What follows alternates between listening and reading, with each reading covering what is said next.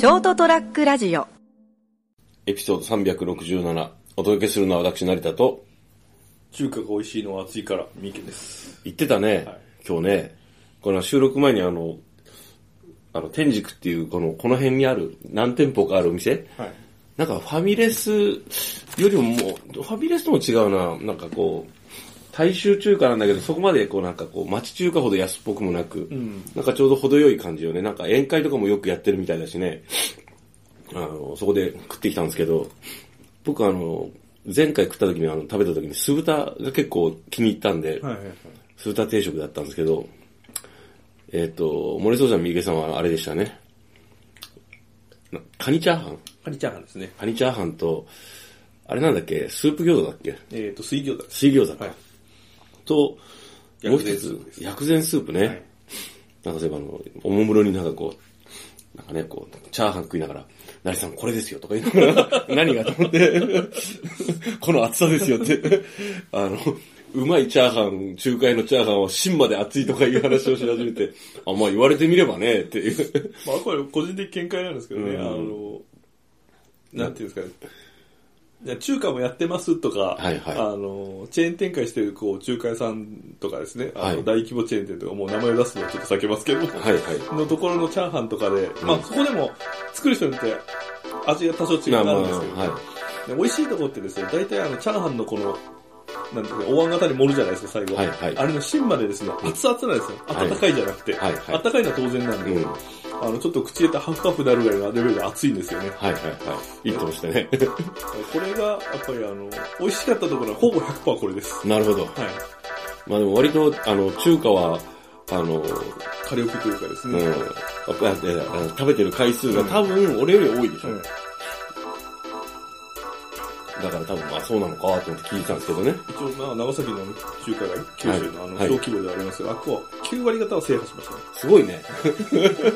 結構すげえな。たまにあの、入れ替えがあってるんで、そこであ行けてーない店があるんで、確かなんですけどね。いやそうなんだ。まあまあね。そんな話を。美味しかった美味しかったね。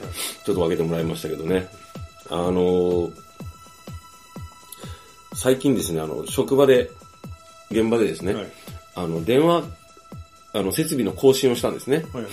あの、ご存知かもしれませんけども、はい。で、こう、あの、PHS 内線用のね、はいはい。それをね、あの、ちょっと一つこう、多めに手配したんですよね。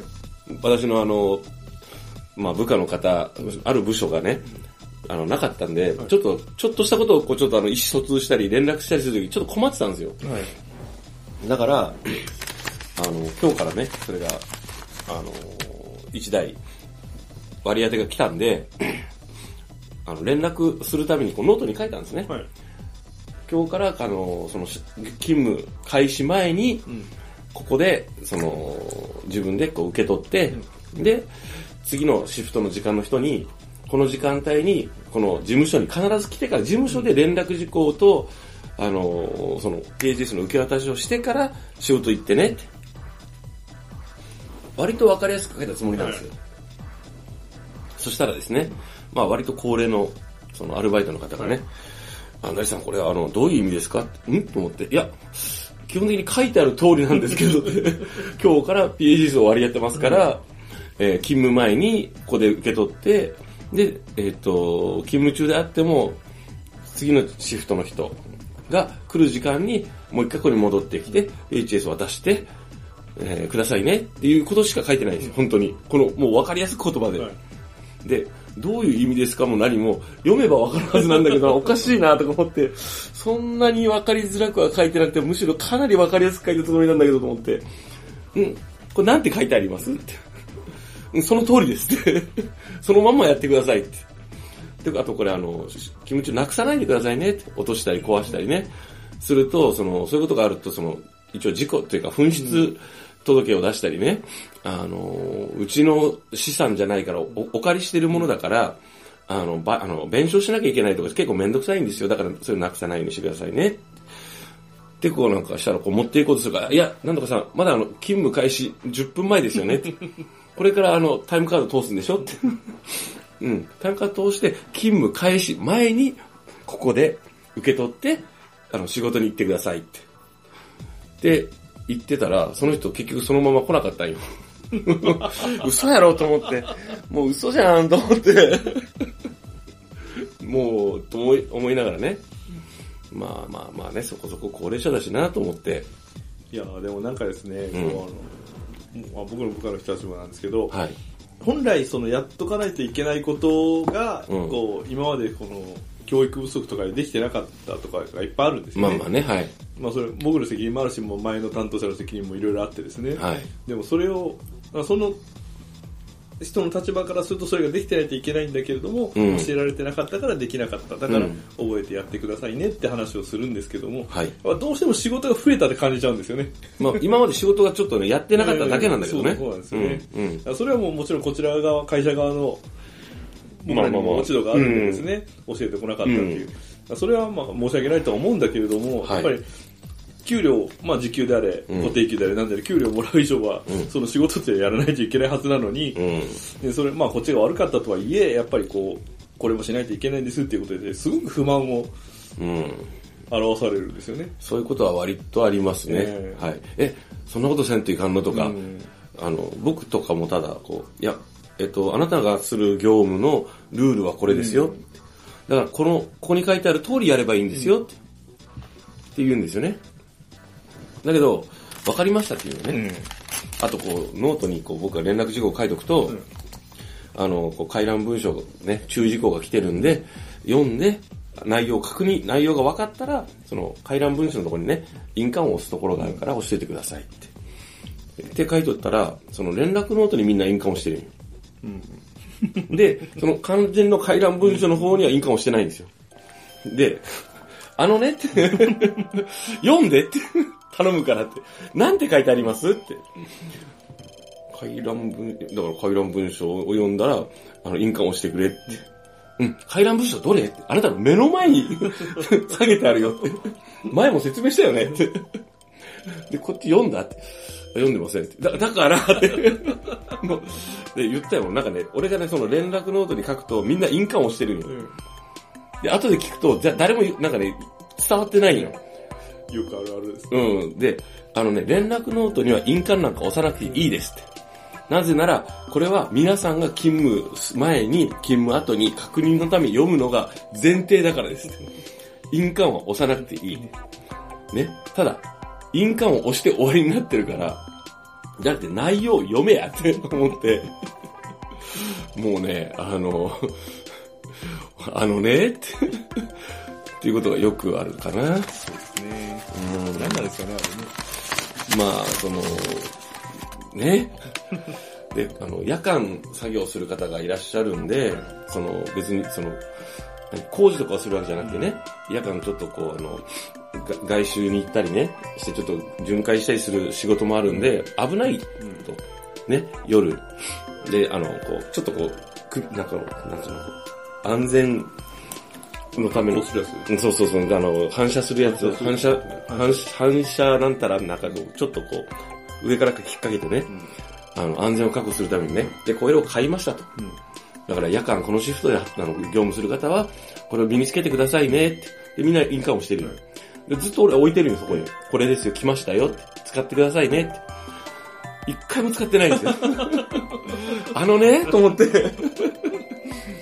俺、ノートに書くだけじゃダメだから一応言ってるんよ。よそのね、あのーこうし、別の現場でね、あの、事故に遭った方がいらっしゃるんですよって、その夜間、その、暗いところでこう作業してたら、車と接触したとかがあったんで、会社としてはね、やっぱそういう不幸な人とかね、怪我人を出したくないから、今までね、こういうのが本来あったらよかったんだけど、まあ、あの、これをきっかけにこういうの導入しました。使ってくださいねって。あ、そうなんですかって。一人も使わないんですよ。